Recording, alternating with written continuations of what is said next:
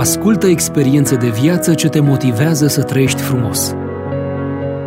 Orizontul Binelui, o emisiune realizată de Adina Anastase.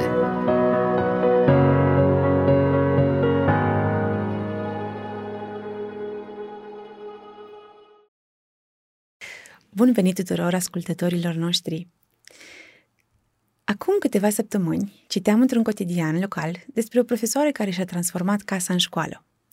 Același articol spunea că în sufrageria Cristinei Dudan, profesoară de biologie la Colegiul Național Radu Negru din Făgăraș, se vizionează filme și se fac observații la microscop, iar baia a fost transformată în laboratorul în care se realizează experimente la chimie. Mai multe despre una dintre cele mai frumoase metode de predare și despre chemarea de pedagog vom discuta astăzi împreună cu invitata noastră, Cristina Dudan. Bine ai venit! Bine v-am găsit! Cristina, mi-a plăcut foarte mult ce am citit despre tine și de asta eram nerăbdătoare să te cunosc. Ehm, spune-mi, te rog, de la început, așa, cum ai ales drumul ăsta de pedagog în primul rând? Asta e întrebarea pe care o primesc, o primesc uh, frecvent. Cred că meseria asta m-a ales pe mine. Nu știu, am fost un copil crescut la țară și o, într-un sat, uh, dar cu o școală extraordinar de, de frumoasă și cu profesori dedicați. Și profesoara mea de biologie a fost un om extraordinar. Uh, aveam laborator la școală și încă mi-aduc aminte lecțiile de la celulă. Și nu știu, mi-a, mi-a plăcut tot ce ține de biologie, chimie, geografie, m-a atras domeniul acesta. Ulterior am făcut uh, facultate de științe și am ajuns în Lisa cu soțul meu. Facultatea am făcut-o în Sibiu și acolo era un post de biologie liber. Fix, uh, fix cam când am ajuns eu. Deci așa... De asta zic, cred că meseria asta m-a ales pe mine. Um, m-am gândit să, să merg să dau titularizare și să ocup uh, postul respectiv. Bineînțeles că am luat titularizarea, atunci era de fapt uh, examen de suplinire, că nu era post titularizabil și așa am intrat în cariera mea de profesor de biologie. Și de atunci au trecut 10 ani. 10 ani frumoși. A, și mai frumoși și mai puțin frumoși. da. Nu-i totul lapte și miere. Asta niciunde. Dar din ce înțeleg, um, nu ești chiar... Um, nu ți-a plăcut metoda tradițională de predare și ai încercat să găsești o altă variantă? Uh, cred că cred că am devenit profesor și pentru a fi profesorul pe care mi l-aș fi dorit, probabil la alte discipline, mai ales în liceu, pentru că am avut și profesori mai puțin de motivați. care nu mi-amintesc cu bucurie. și atunci da m-am gândit ca eu, când devin profesor, să fac diferența, să fiu altfel, ceva, să fiu profesorul pe care aș vrea să-l am uh, eu ca elev. Și mi-am dat seama că nu știu dacă eu fac altceva față de cum fac alți colegi ai mei. Pentru că să nu credeți că eu fac doar experimente la oră și doar ne jucăm. Am și modelul tradițional pentru că face parte din învățare și o parte absolut necesară. Dar nu, nu merg doar pe modelul tradițional, pentru că nu mai avem copii tradiționali. Nu mai e nimic tradițional la copiii noștri. nu, nu da. mai e. Sunt generații total diferite. Și ce ai adus nou? Ce te-ai gândit că ar funcționa la copiii de, de păi astăzi? mi-am dat seama că biologia e o disciplină vie și nu poți uh, avea o lecție plictisitoare banală doar teorie, scris pe tablă, copii învățați acasă și punct. Trebuie să avem uh, părți practice. Numai că aici m-am lovit de greutatea părților practice pentru că nu aveam materiale. Nu le aveam, mai ales în uh, școlile de oraș, chiar lipsesc. nu mai spre de școlile de la țară, unde... Uh, ba nu, să știți că la școlile sunt... de la țară, în 2010, a fost uh, o lege sau un ordin de ce dau guvernanții ăștia ai noștri, prin care s-a, au fost dotate școlile de țară cu materiale didactice. Și toate școlile de la țară au fost dotate cu materiale și la biologie, și la chimie, și la alte discipline. Numai că ulterior, în doi ani de zile, foarte multe școli au fost închise din lipsa numărului lipsa uh, elevilor. Așa cum s-a întâmplat și în Lisa. E un sat cu trei, e o comună cu trei sate, dintre care una din școli a fost închisă. Și a rămas doar, uh, doar în Lisa, în satul Lisa școala. Da. Cum ai ajuns să faci experimente la tine în baie? Păi m-am tot gândit cum să fac să cumpăr microscop, să cumpăr materiale didactice. În primă fază le-am împrumutat de la școala care se închisese în Lisa, mm. Comuna Lisa Satu Breaza, din bunăvoința doamnei director de atunci. Uh, am primit pe proces verbal uh, materialele, că oricum stăteau închise într-o sală neaerisită, neiluminată, și le luam cu mine în Făgăraș, pentru că aveam ore și în Făgăraș, la mm. două școli. Numai că mi-am dat seama că nu o să pot face la nesfârșit lucrurile astea. Nu pot căra veșnic materiale didactice în porbagaj și și oportunitatea a venit uh, odată cu aducerea programului Științescu, Fondul Științescu, de către Fundația Comunitară Țara Făgărașului. Au adus uh, programul ăsta și la noi în Făgăraș. Și puteam să depun un proiect în baza căruia primeam o finanțare. Zi și făcut, atât mi-a trebuit, atât am așteptat. Și împreună cu soțul meu, că ne trebuia un grup de inițiativă sau un ONG. Nu aveam ONG. Ai avut grupul. Cu soțul meu am depus un proiect pe care l-am și câștigat, cred că vreo 4.000 de lei am primit atunci, am cumpărat un microscop, așa mai performant. A, a fost, fost începutul. începutul. Da. Ăla a fost începutul. Și am început uh, cu înscrieri online, un anunț pe Facebook, gândindu-mă că, na, sper să adun 30 de copii. În două ore de la lansare am avut uh, 50 de copii înscriși. Și deși în proiect uh, scrisesem că voi lucra cu 30 de copii, am avut 50. În primele două ore în primele două ore și am, am fost nevoită să închei uh, înscrieri, tot pentru că nu... și atunci mi-am dat seama că, de fapt, uh, pe bune, copiii chiar au nevoie de activități practice. Și, și sunt interesați și vor? Au fost uh, extrem de interesați. Uh, activitățile au fost pentru copii din Nisan principal, pentru că nu erau ai mei. Da. și am luat copii și din satele vecine. Tot așa, din Sâmbăta, din uh, Pojorta, Viștea. Au venit copii și din Făgăraș, au fost câțiva copii, copii chiar și din Brașov, care aveau bunici în uh, Lisa. Și așa s-au adunat 50 de copii. I-am împărțit pe grupe, nu puteam lucra cu 50 deodată, erau grupe de câte 10, aveam, făceam sâmbătă activitățile. De dimineață până seara aveam 5 grupe, unele după altele. Deci sâmbătă era numai uh, cu activități de biologie, terminam la 5, atât apucam să curăț, să spăl și gata, se termina ziua. Dar uh, feedback-ul a fost uh, foarte bun foarte bun. Copiii au fost încântați de activitățile la microscop, au învățat să-și facă preparate din foi de ceapă și le, să le și observe. Uh, microscopul avea și camera atașată, le fotografiam uh, toate preparatele și apoi le, le, le imprimam și le dădeam uh, un dosar acasă cu toate preparatele lor. Au fost așa, ceva wow pentru ei. De care să-și aduc aminte tot timpul. Uh, da. Altfel înțelegi bio- biologia când o vezi cu ochii tăi.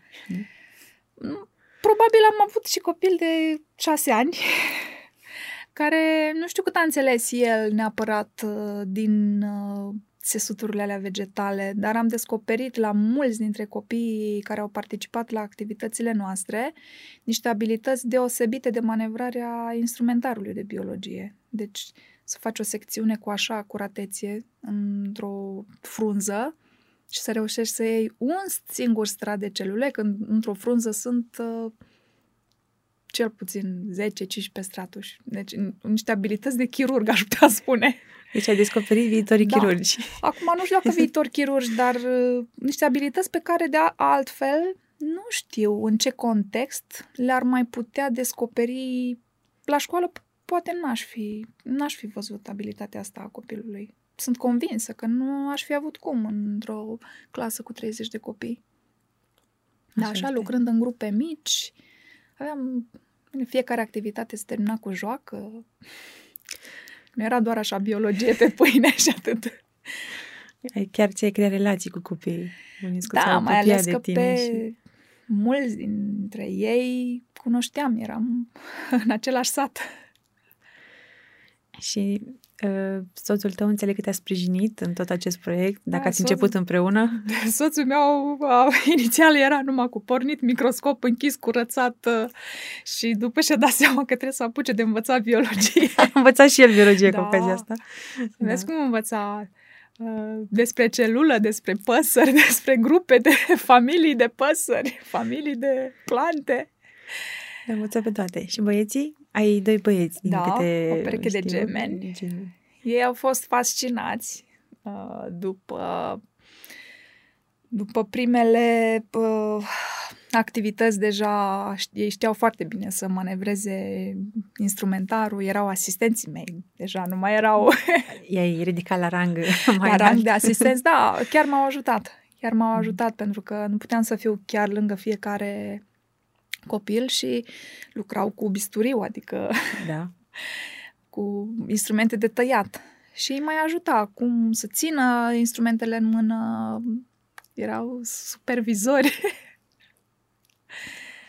Da, frumos când uh, ai familia acolo să te susțină și de fapt a fost un proiect de familie, să spun, dacă păi, da. ai fost susținută de toată lumea. A fost un proiect de familie.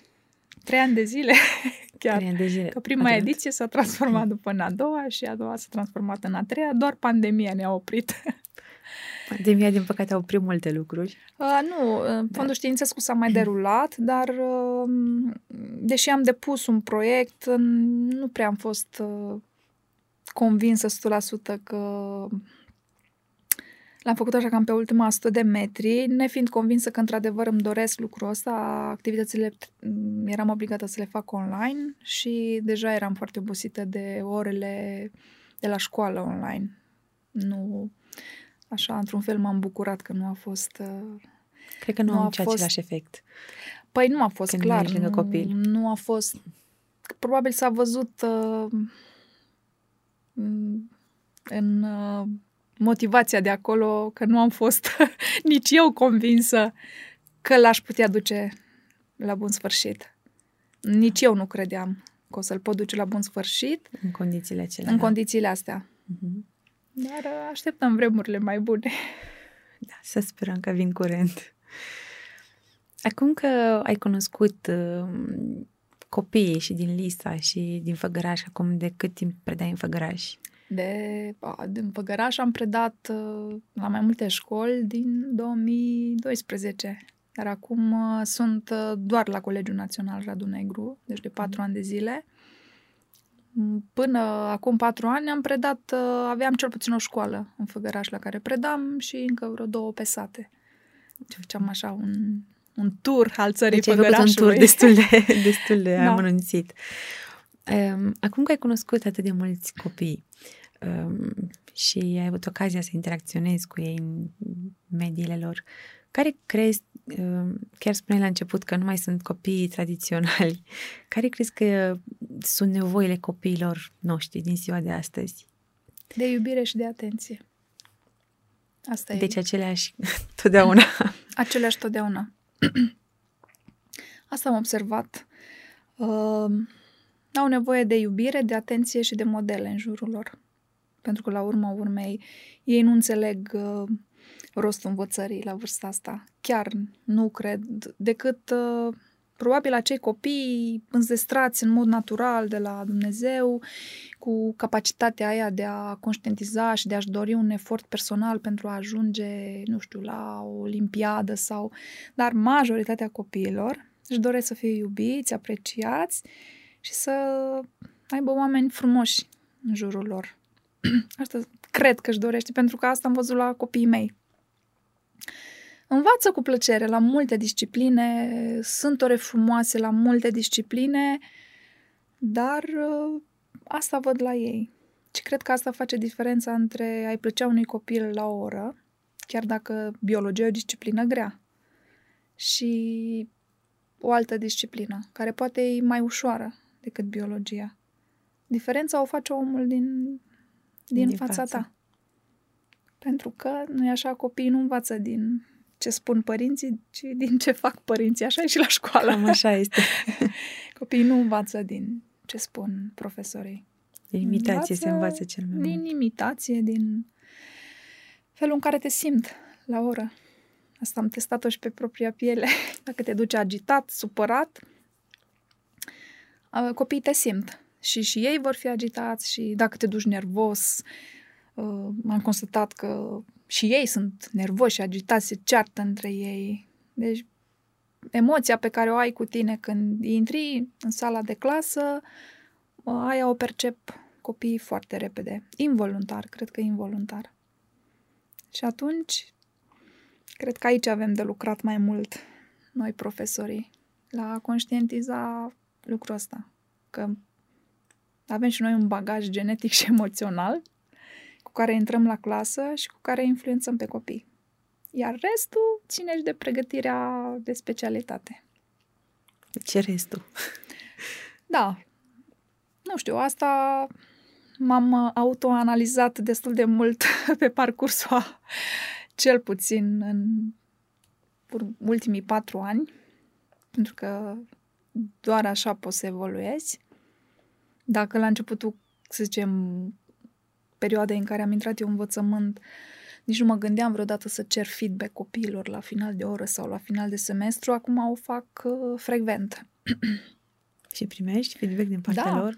Uh, și pozitiv, negativ? Sunt deschiși? Uh, sunt deschiși pentru că um, chestionarele de feedback sunt anonime. Uh-huh. Nu-i, uh, oricum sunt atât de mulți încât n-am cum să le recunosc scrisul.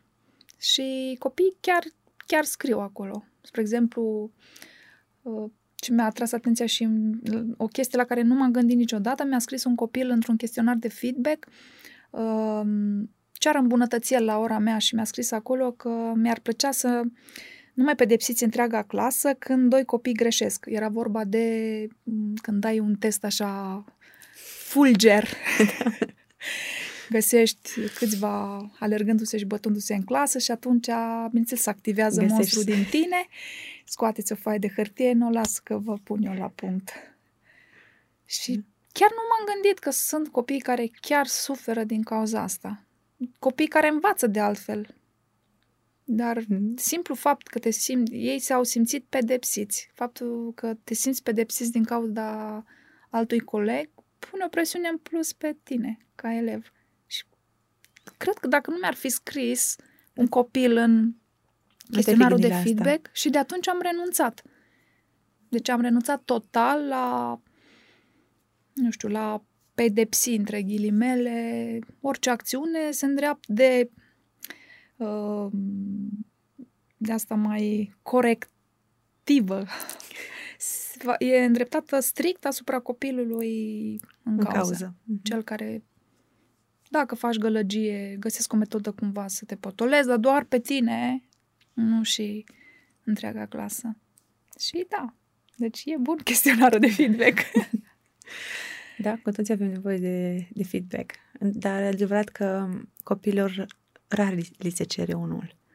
Da, da, și asta e adevărat. Pentru că nu, ne e greu să recunoaștem când greșim. Da. Și copiilor le e greu, dar și nouă adulților, pentru că și copiii învață tot de la adulți. Da.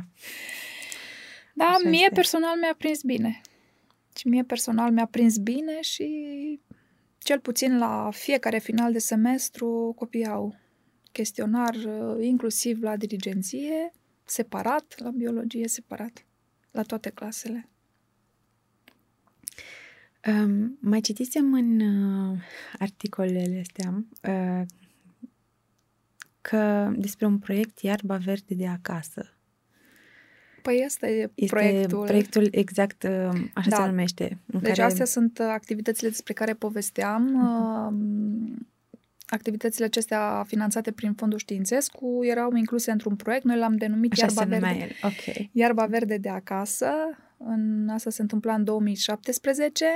În 2018 eram deja uh, cu transfer la Colegiul Național Radu Negru și foarte mulți copii aflaseră despre ce fac eu la LISA, dar părinții nu puteau să vină să facă naveta cu ei la mine la activități. Și atunci, în 2018, am depus uh, două proiecte. Ediția a doua pentru Iarba Verde de acasă și am făcut un cerc de biologie la școală.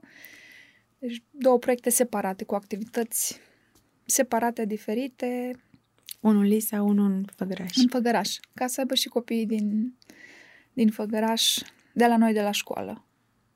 Uh, oportunitatea asta de a lucra Da. puțin altfel.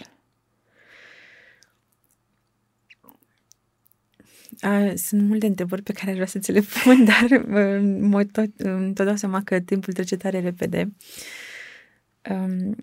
cum, um, cum crezi că ar trebui să se schimbe lucrurile în perioada asta de incertitudine? Um, multor uh, părinți le este greu să se ocupe de, pă- de copii când uh, lucrează de acasă. Um, unii profesori, la fel, unii s-au adaptat foarte repede, alții mai greu. Care crezi că este varianta care ar merge cel mai bine, să spun, în perioade de astea de incertitudine, când uh, copiii nu pot să ajungă la școală? Cred că mai multă îngăduință profesorii față de părinți și părinții față de profesori. Unii față de alții. Dacă da. am fi puțin mai îngăduitori, asta din perspectiva relației uh, părinte-profesor, iar părinților le-aș sugera să îi trimită pe copii să facă în perioada asta cât mai mult sport. Pentru că sălile de sport uh, sunt deschise din câte știu eu, pentru că și comi- copiii mei personal fac. Uh, profesorilor, eu personal și din perspectiva părintelui dar și a profesorului m, le-aș, nu știu, recomanda sau i-aș încuraja, să nu zic recomanda, că nu, nu sunt eu în postura de a recomanda cuiva ceva. I-aș încuraja și m-aș bucura dacă ar da cât mai puține teme copiilor, ca să aibă timp mai mult de aer liber. Pentru că starea asta de emoțională, cu pandemie, măști, copiii o percep mai intens decât adulții. Și atunci ne bucurăm că vin la școală copii, cei care sunt în scenariu verde, ceilalți care sunt online, ne bucurăm că intră la orele online, dar cred că mai puține teme și mai mult mai multă joacă pe, de petrecut timpul în aer, în aer liber, iar elibera mai mult de, de stres și pe, și da. pe părinți. Cred că, nu știu, Aerul eu... prinde bine tuturor. Da, eu, eu asta aș face. Eu nu le dau copiilor teme la biologie. Nu îi încarc. Cel mult așa, dacă nu-și termină un desen la o oră, le rămâne așa de pe o săptămână pe alta, dar în rest, nu.